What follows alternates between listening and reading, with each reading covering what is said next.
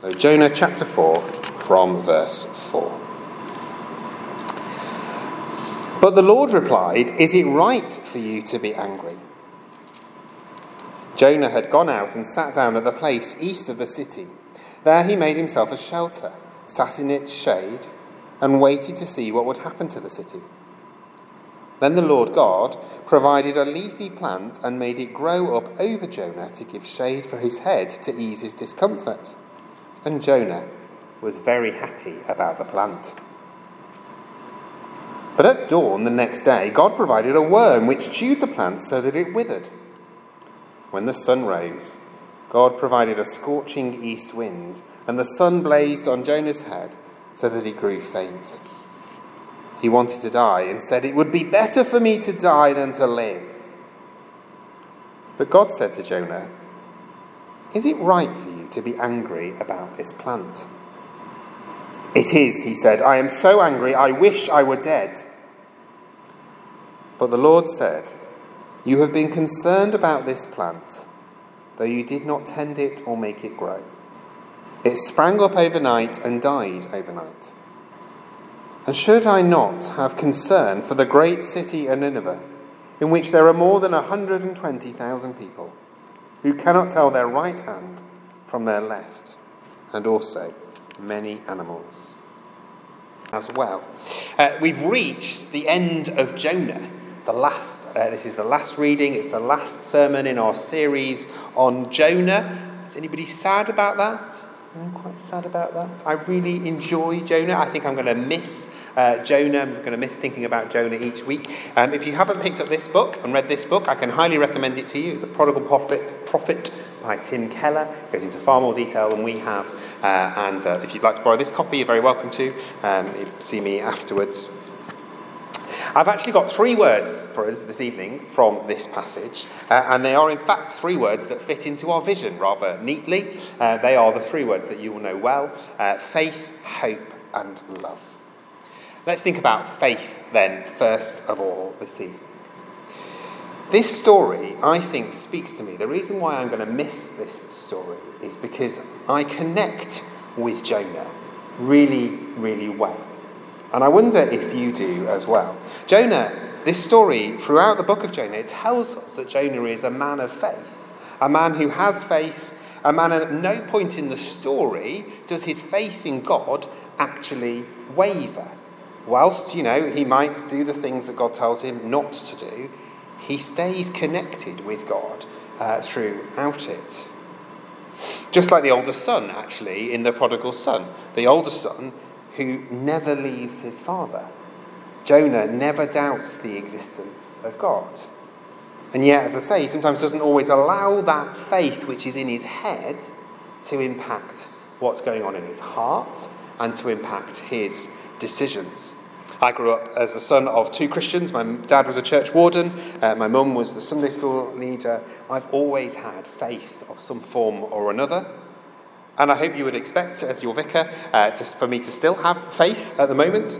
And yet, just like Jonah, I do sometimes not allow that faith, that knowledge of God, to direct what it is that I'm meant to do.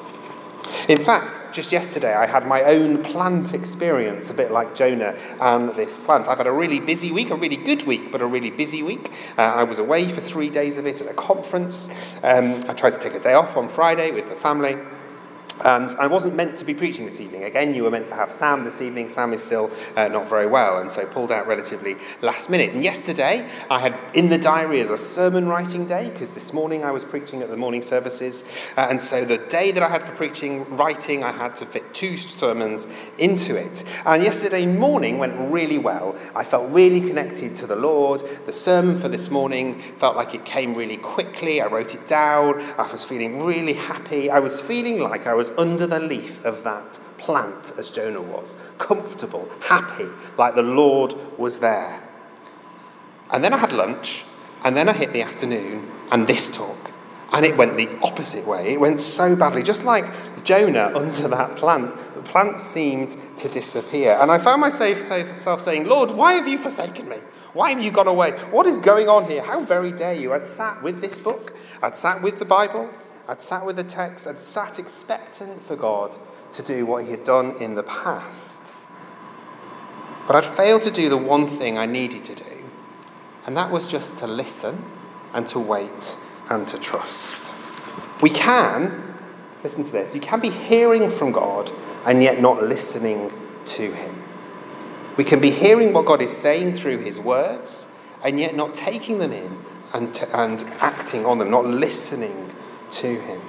I do that sometimes with my toddlers. I might shout at them, and I know that they've heard me because I'm shouting at them. And if I whisper the word cake, they'll run straight over to me. But they don't listen to me. They, they hear, but they don't listen. Right at this start of this story of Jonah, Jonah hears from God, but he doesn't listen to God. And I wonder if that speaks to us as people of faith. Whether we know the things that we should do up here, and sometimes we hear God speak to us, but we don't necessarily listen. The second word I had when I was eventually got round to writing something for this evening was the word hope. And in fact, what Jonah is looking for here is justice and not hope. And the difficulty we have is that our justice is very different to God's justice. In our, in our head, the good guys should always win, shouldn't they? And Jonah goes and takes himself to this hillside looking over Nineveh because he wants and expects the destruction of Nineveh at some point. That's what should happen. That's what's right. That's what is fair in Jonah's eyes. Said I preached this morning. We talked quite a bit about forgiveness. And we thought about that in lots of different ways. But the second point was how we respond to people when they sin against us, when they do stuff against us. And I said that forgiveness is about setting someone free and realizing that that person is you. Jonah needs to forgive Nineveh. He maybe even needs to forgive God for not acting in the way that he wanted him to.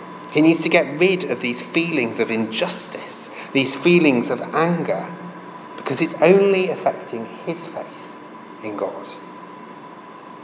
I shared this story this morning, sorry for those of you who were with us, but think of a wife whose husband has an affair and leaves her.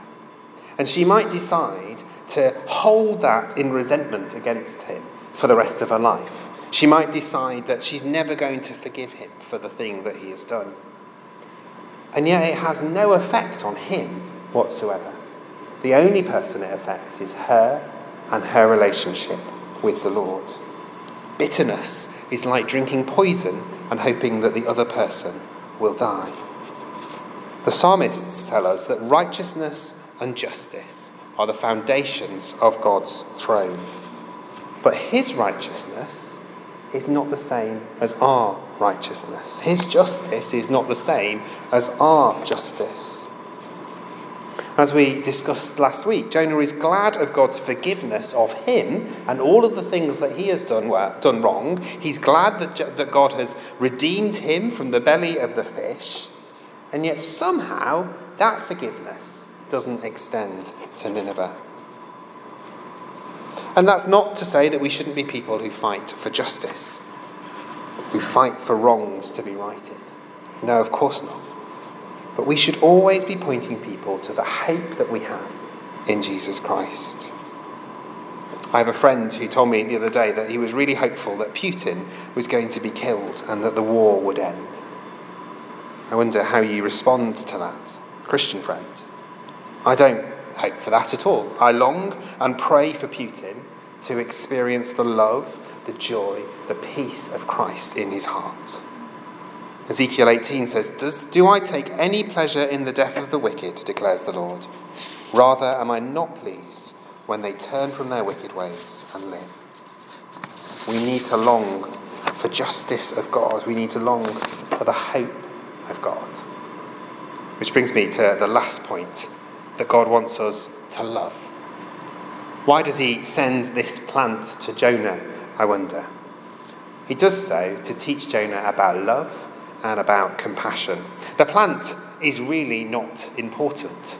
But Nineveh and its 120,000 or so people are important.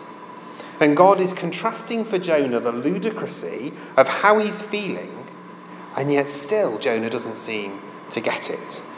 I think verse 9 is probably one of my favourite verses in the whole of uh, Jonah because it sums up for me some of the conversations that I often have with God. It says, in case you've not got it in front of you, but God said to Jonah, Is it right for you to be angry about the plant? And he says, It is. And I'm so angry, I wish I were dead.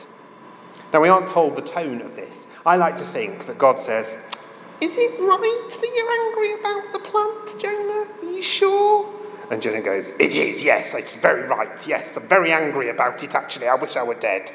Because that would really sum up the conversations that I sometimes have with the Lord. Is this the right thing? Are you really sure this is the thing you should be angry about? How many times have I been sat, upset, or angry about things that don't really matter? I needed God to say, Is it right for you to be angry about this? I used to be known uh, by my friends uh, some years ago now as a great complaint writer. Uh, I had a bit of a reputation for it. I've written complaints to Waitrose about their poor customer service on one occasion. It's only happened once, don't worry.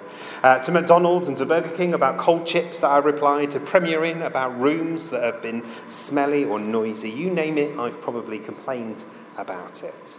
And yet I'd write the letter, put the stamp on the envelope, and then walk past thousands of people, maybe not thousands, but lots of people certainly, who were lost.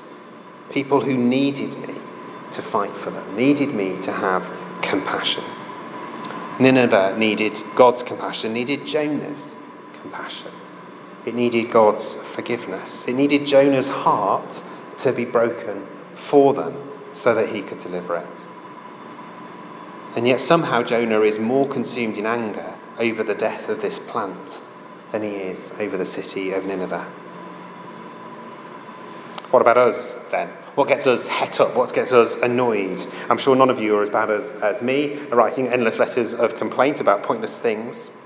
But do we allow our hearts to be broken in compassion for the things which break the Lord's heart? Do we, break, do we allow our hearts to be broken for the Ninevehs of this world? So here it is, the end of Jonah. What has it taught us, I wonder? Clearly, not to run from God, otherwise, we might end up with a large fish outside our front door.